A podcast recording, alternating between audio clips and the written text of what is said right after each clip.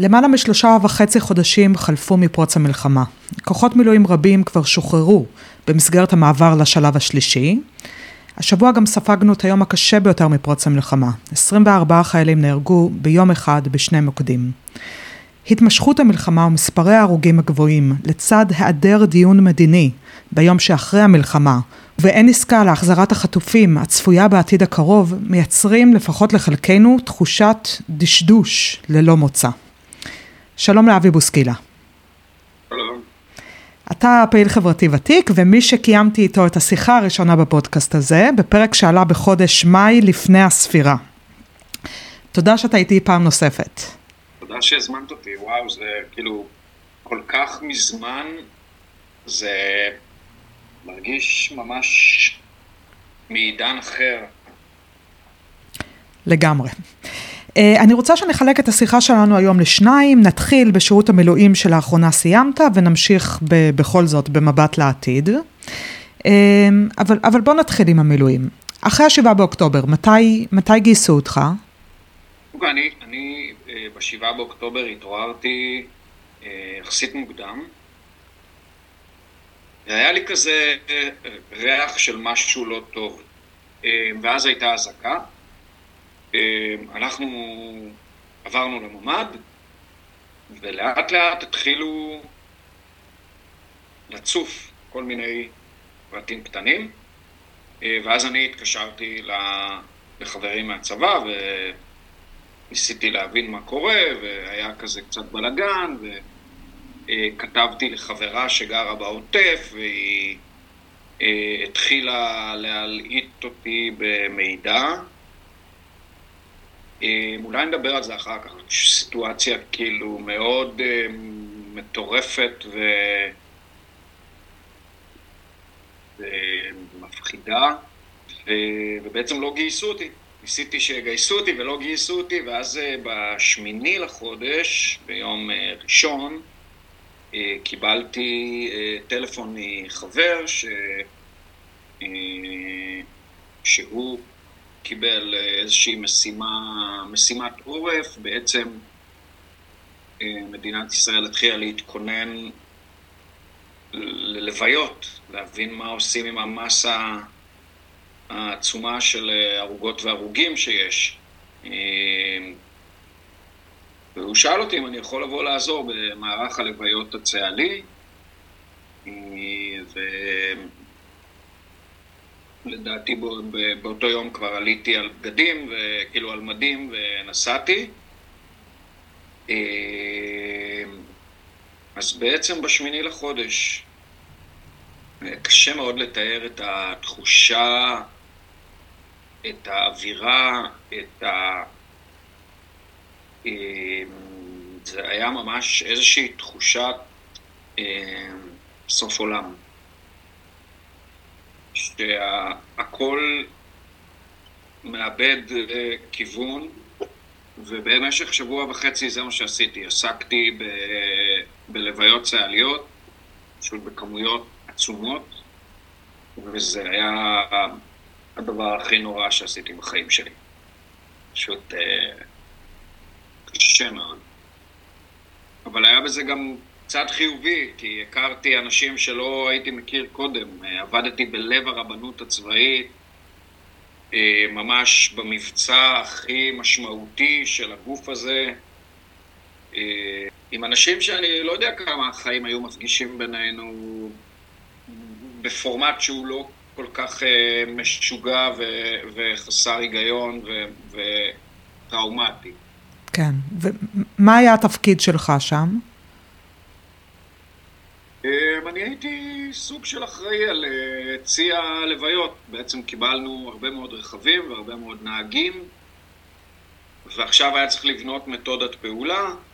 איך עושים את זה, מה עושים, מי נוהג, כמה נוהג, מי מתדרך את הנהגים, לאן נוסעים, כמה אנשים יושבים, האם רבנים צבאיים יכולים לנסוע כשיש נהגת, האם אי אפשר כשיש נהגת. אני פותח סוגריים ואומר אפשר, לא סתם שאפשר, אפילו כהנחיה מהרב הצבאי הראשי. ובכלל, ראיתי אנשים קדושים. אני... אין לי דרך אחרת אה, לתאר את זה. אנשים שעושים משהו, כלומר, הליך הזיהוי הוא הליך נורא קשה, ובסיטואציה כל כך קיצונית, אז הליך הזיהוי הוא אפילו יותר מורכב.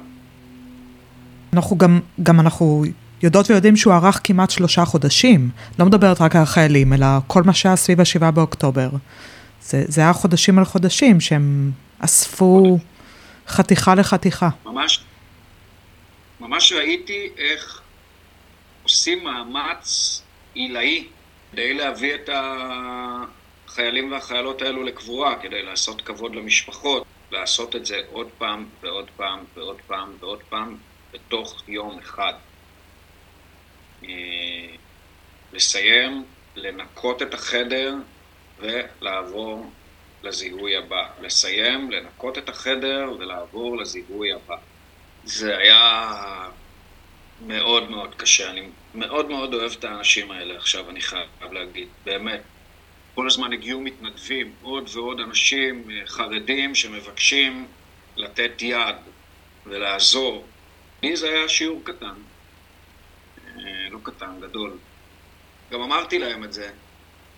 אה, בסיום, שם אספתי כמה אנשים שעבדתי איתם באופן רציף, וחלקם דיברתי בקבוצה, עם חלקם דיברתי באופן אישי.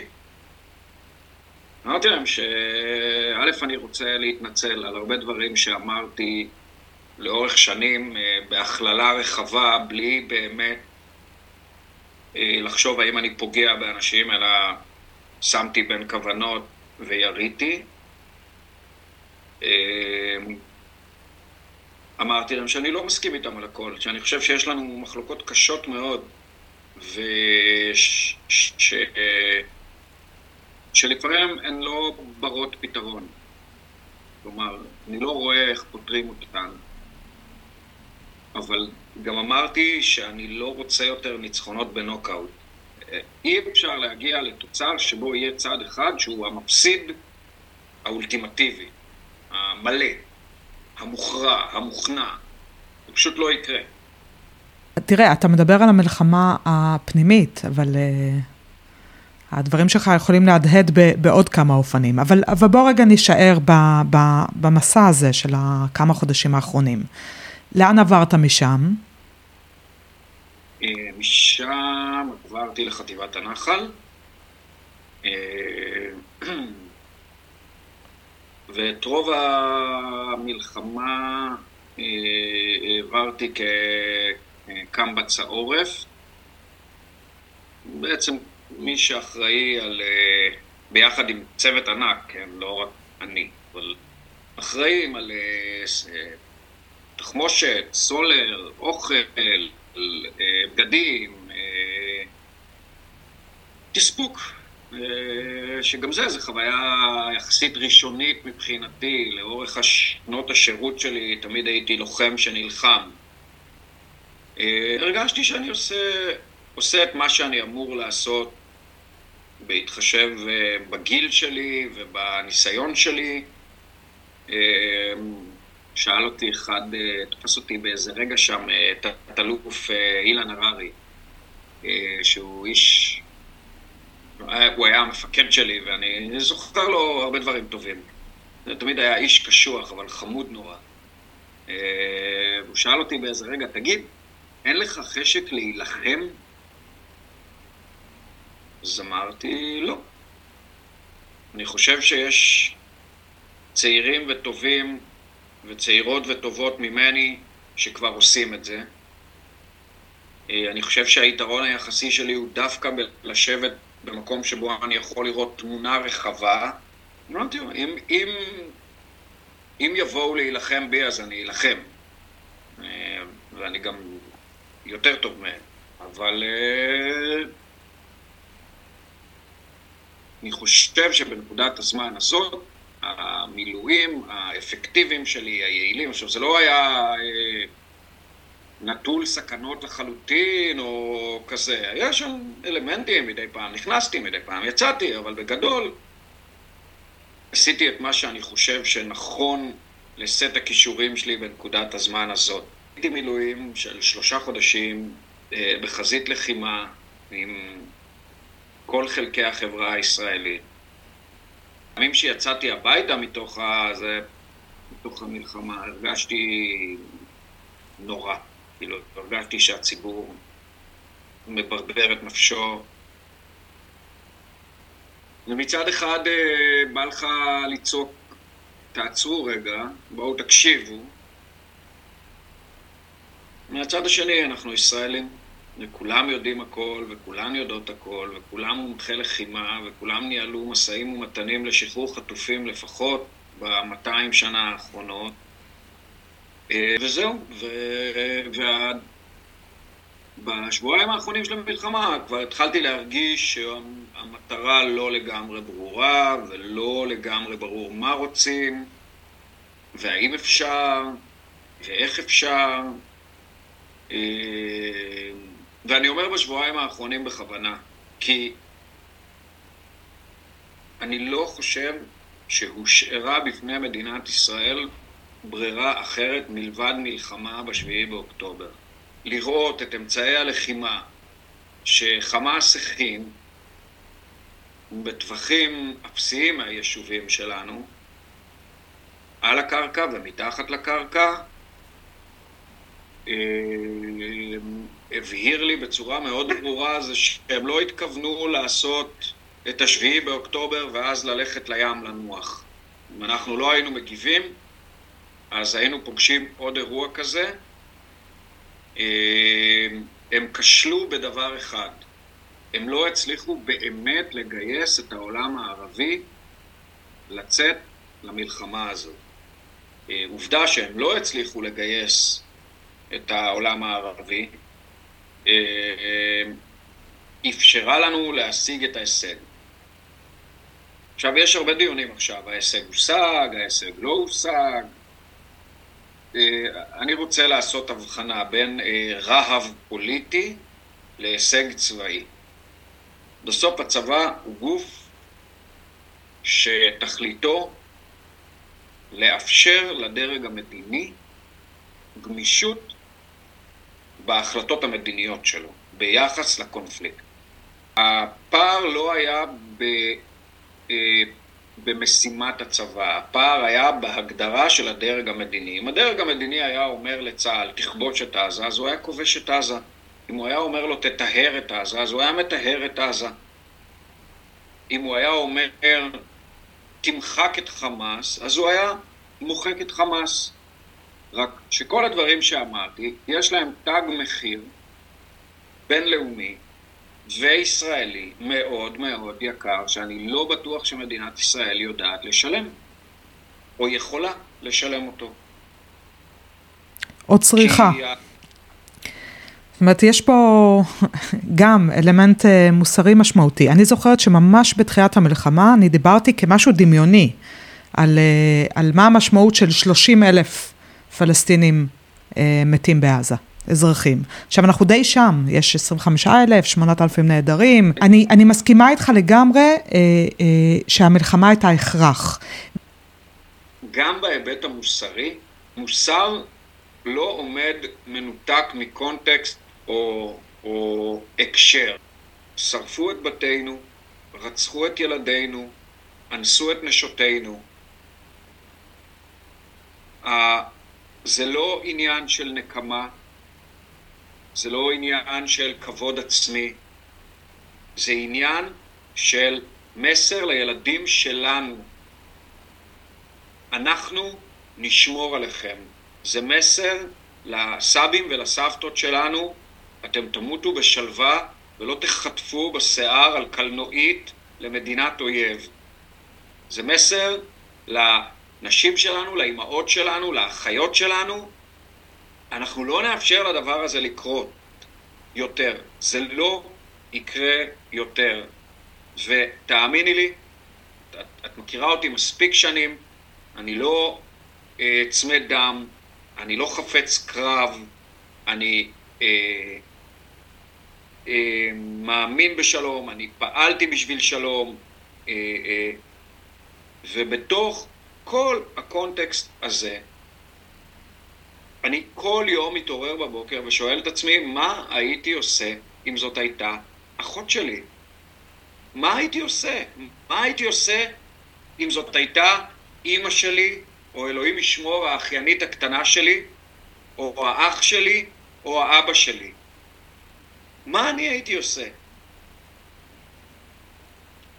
ולדבר כל היום, באותו יום, עם החברה שלי מהעוטף, ולשמוע את האימה הזאת שאני מדבר איתך עליה עכשיו, ואני נשבע לך שיש לי צמרמורת בכל הגוף, אז המוסר באותה נקודת זמן היה לצאת ולהגן על הבתים שלנו, על המשפחות שלנו, על הילדים שלנו.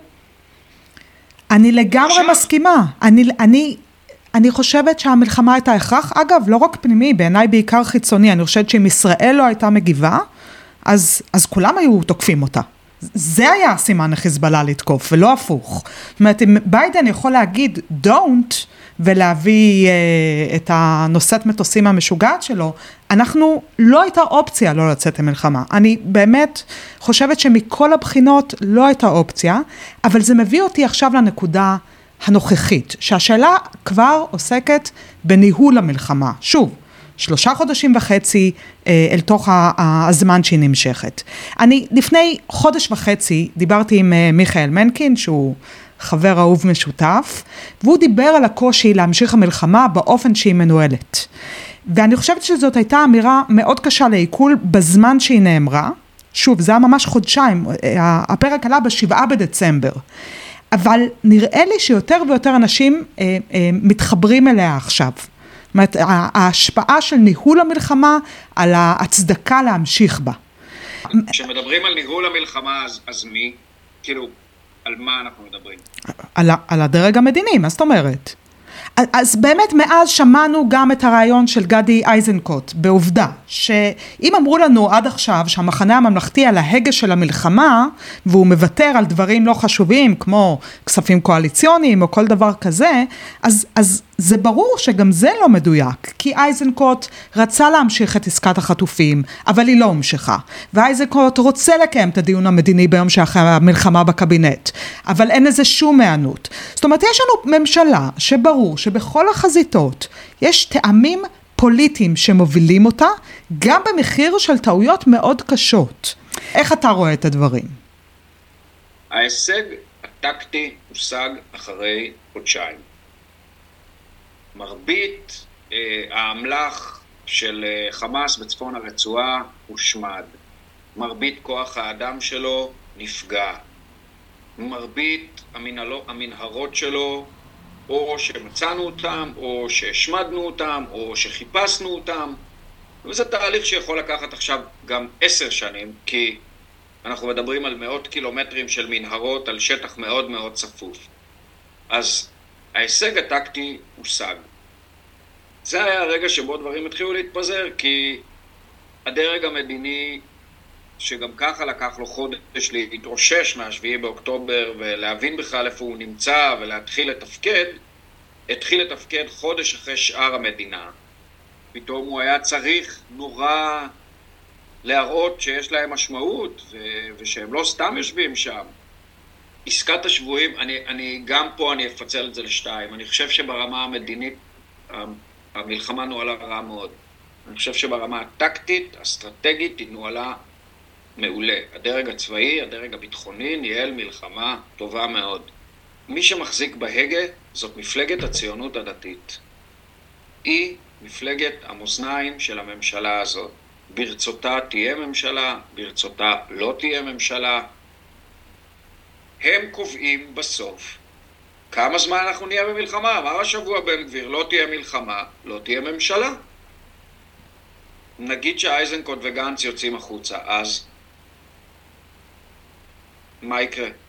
אתה לוקח אותנו בעצם לשיחה על, ה, על המצב הפוליטי והאזרחי. אני כן אגיד שזה נראה שהמחאה נגד הממשלה מתחילה לעלות הילוך בשבועות האחרונים, למרות שהיא עדיין על אש יחסית נמוכה. אז בעצם השאלה זה מה צריך לקרות כדי שהפוקוס יעבור לשם.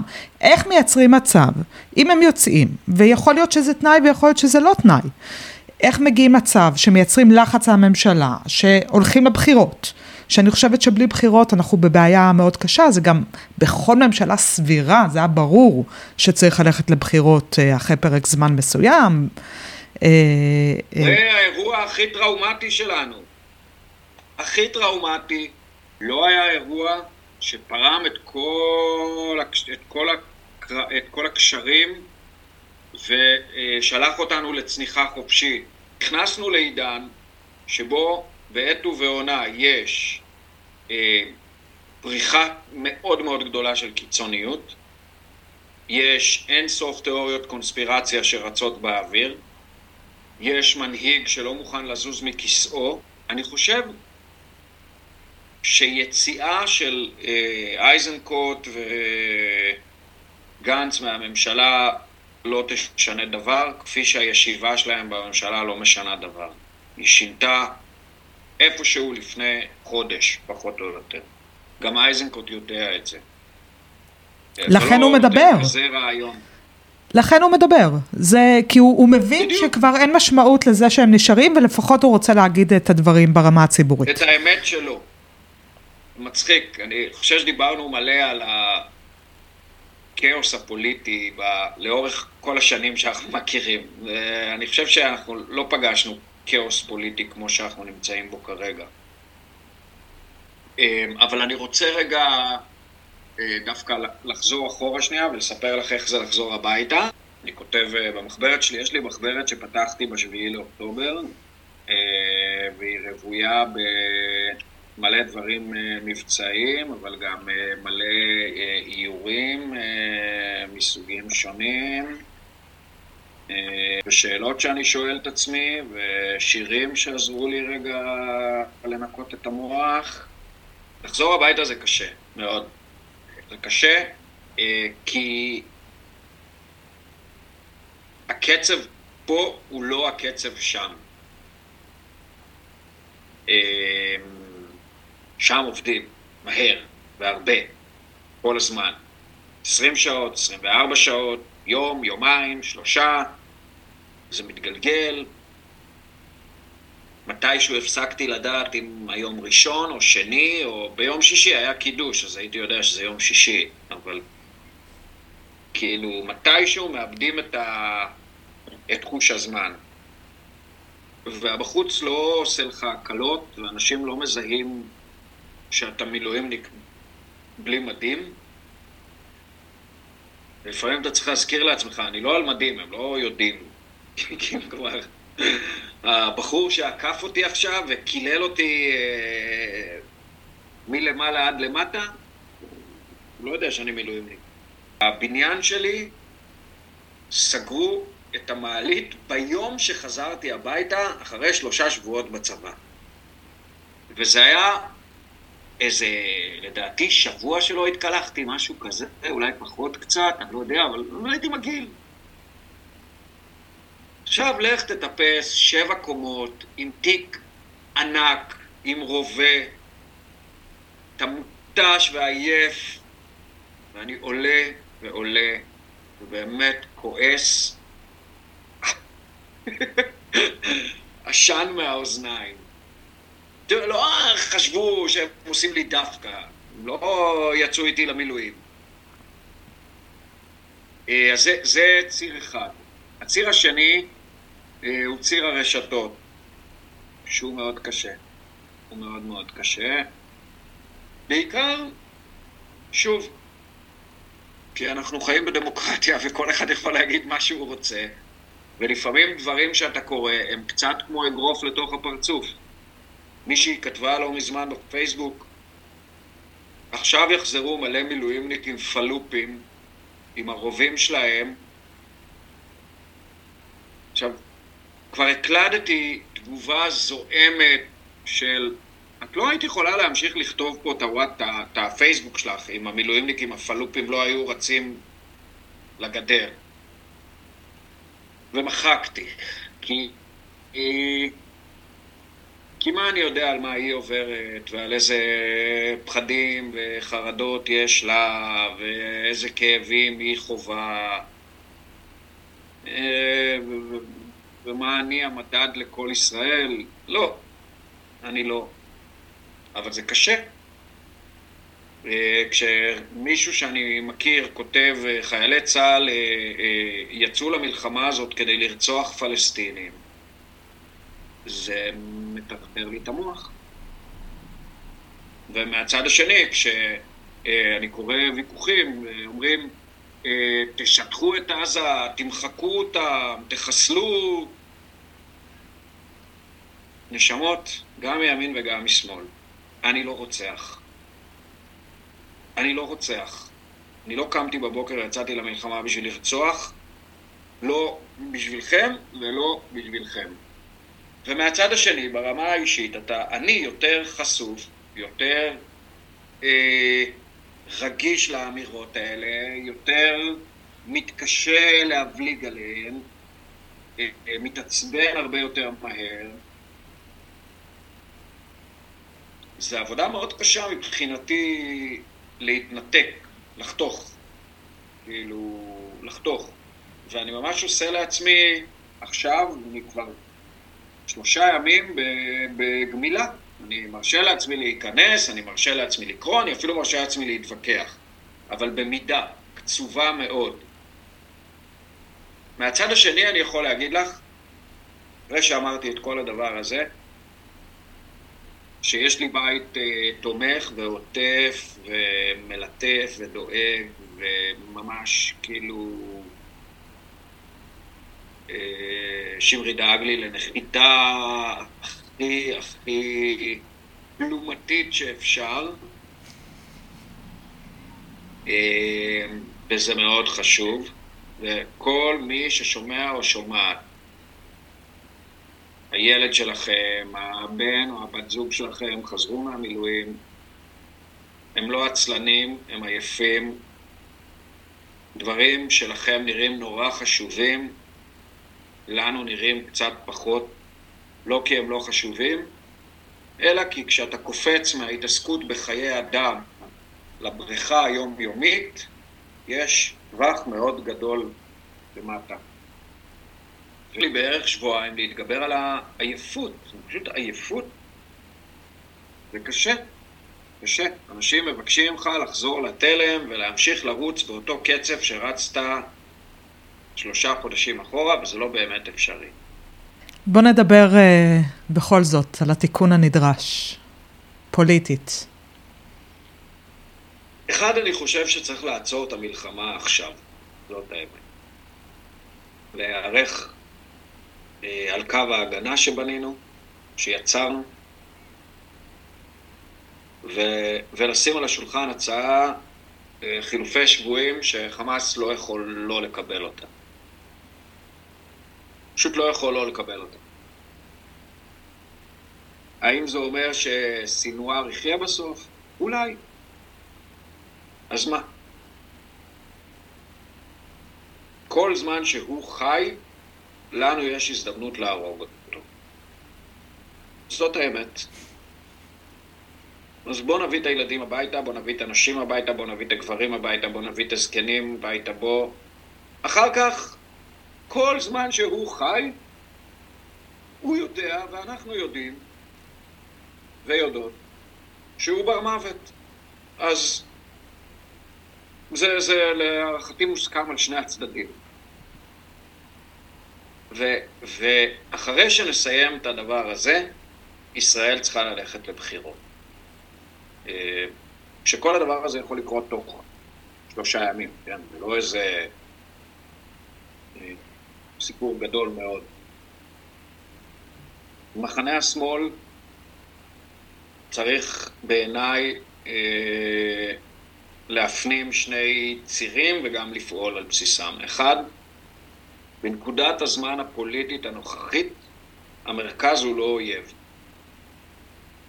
בלעדיו לא תהיה פה תזוזה, לא יהיה פה שינוי. אנחנו לא מסכימים על הכל, לא... יש בינינו ויכוחים נוקבים, אבל אנחנו צריכים ללמוד לעבוד ביחד, ואנחנו אולי לא נסכים על הכל, אבל על הרוב נסכים, וזה ממש בסדר. אם מתבשלים עכשיו קמפיינים, אז הדבר הכי רע שהקמפיינרים של השמאל יכולים לעשות, זה להיכנס במרכז. אתם לא תיקחו להם מנדטים. אתם מקסימום תרוקנו את עצמכם משארית המנדטים שנשארה לכם. אה, ואני כן חושב ש... שהמפלגות האלה היום, גם יש עתיד וגם uh, המחנה הממלכתי, מינוס uh, גדעון סער לצורך העניין, אבל גם איתו, יודעות להכיל את, ה... את מרבית הדרישות של המרכז-שמאל הישראלי. החל בסוציאליזם וסוציאל דמוקרט, וחיזוק מוסדות המדינה, ורווחה לתושביה, ושוויון, ו... הציר השני אה, הוא השמאל הציוני. הוא להתחיל לבנות חזרה את, ה... את המסגרת הזאת. אני חושב שמרץ והעבודה צריכות להתאחד צריך לקום איזשהו גוף, אני אפילו לא מדבר כרגע על מי ינהיג אותו, מדברים על יאיר גולן, מדברים על נועם טיבון, מדברים על כל מיני שמות, אמ, אני לא יודע. אני כן יודע, זה צריך להיות גוף אחר. אמ, נקי ממנגנונים מסואבים, נקי מאג'נדות צד, נקי ממחזור חוזר וחוזר וחוזר של אותה הנהגה בוורסיה כזאת או בוורסיה אחרת, שכשלה אין סוף פעמים לאורך השנים ועדיין אנחנו נאחזים בקרנות המזבח. גם כועסים uh, על uh, מרב מיכאלי, על החיבור, כן עשתה, לא עשתה. מפלגת העבודה הייתה מאוד חלשה גם בלי החיבור הזה. זאת האמת. ומרב מיכאלי uh, פשוט סובבה את הבורג האחרון לפני שהמנוע נפל מהרכב המקרטע הזה. אז אני לא אומר שהיא לא אחראית, כי אני בעד שאנשים ייקחו אחריות. אה, אבל אני לא חושב שהאיחוד הזה היה מציל אותנו. הוא היה מביא שישה מנדטים, קול. זה לא ה-game changer שאנחנו צריכים. ה-game changer שאנחנו צריכים הוא להפסיק עם פוליטיקה במובן הרע שלה, בוא נבנה מחנה שיהיה טיפה יותר גדול מהמחנה הזה, ואז נבלע אותו, ואז אה, נעשה ככה, ונמחק להם את המתפקדים, ונגיש את הטפסים בלילה האחרון. בואו נחזור לציבור. שזה מחזיר בוא... אותנו לפרק הראשון שהקלטנו. נכון. כן. אם מחר בבוקר יש בחירות, אנחנו נצביע לאנשים שאין לנו מושג מה הם אומרים. אין לנו מושג, אנחנו לא יודעים מה הם אומרים. אנחנו מסתמכים על איזה ארבעה סרטוני טיק טוק שלהם, ואיזה קידום עצמי חסר גבולות. ככה לא מנצחים. ואנחנו לא מספיק טובים במוניציפלי, ובעוד פחות מחודש יש בחירות מוניציפליות. זה צריך להיות הספרינט שלנו עכשיו. חודש, ספרינט, כל הכוח, לנצח. ואחר כך לבנות. ואמרה לי איזו חברה ימנית דווקא, אה, אתה יודע כמה זה ניכר שאתם לא נמצאים בפריפריה? היא לא אמרה את זה ברע, היא לא אמרה את זה בהתנגחות, היא אמרה את זה כחברה. אתה יודע כמה זה ניכר שאתם לא נמצאים בפריפריה? אמרתי לה, כן, אני יודע. אני יודע. אנחנו לא נמצאים. מתי היה איזשהו אירוע של השמאל הישראלי, או המרכז שמאל הישראלי, שמתעסק בזה בכלל? אה, ברמה האישית, איפה אתה רואה את עצמך בעתיד הקרוב בהקשרים האלה? בבית. אה, לא, אני אגיד לך מה אני עושה.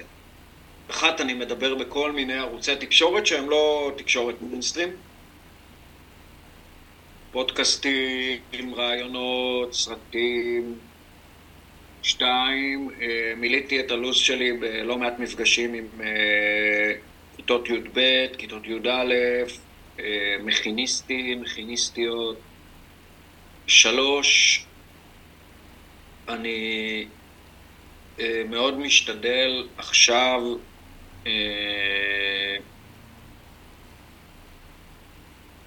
לא להצהיר הצהרות פומפוזיות.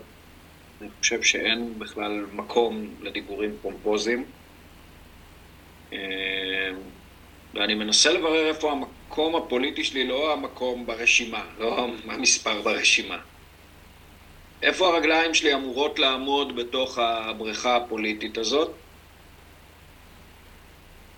אה, לפעמים אני חושב שאין לי מקום בכלל ולא בא לי על זה בשום צורה. ולפעמים אני אומר, וואלה, אני יכול לעשות משהו אולי טיפה יותר טוב מאנשים אחרים.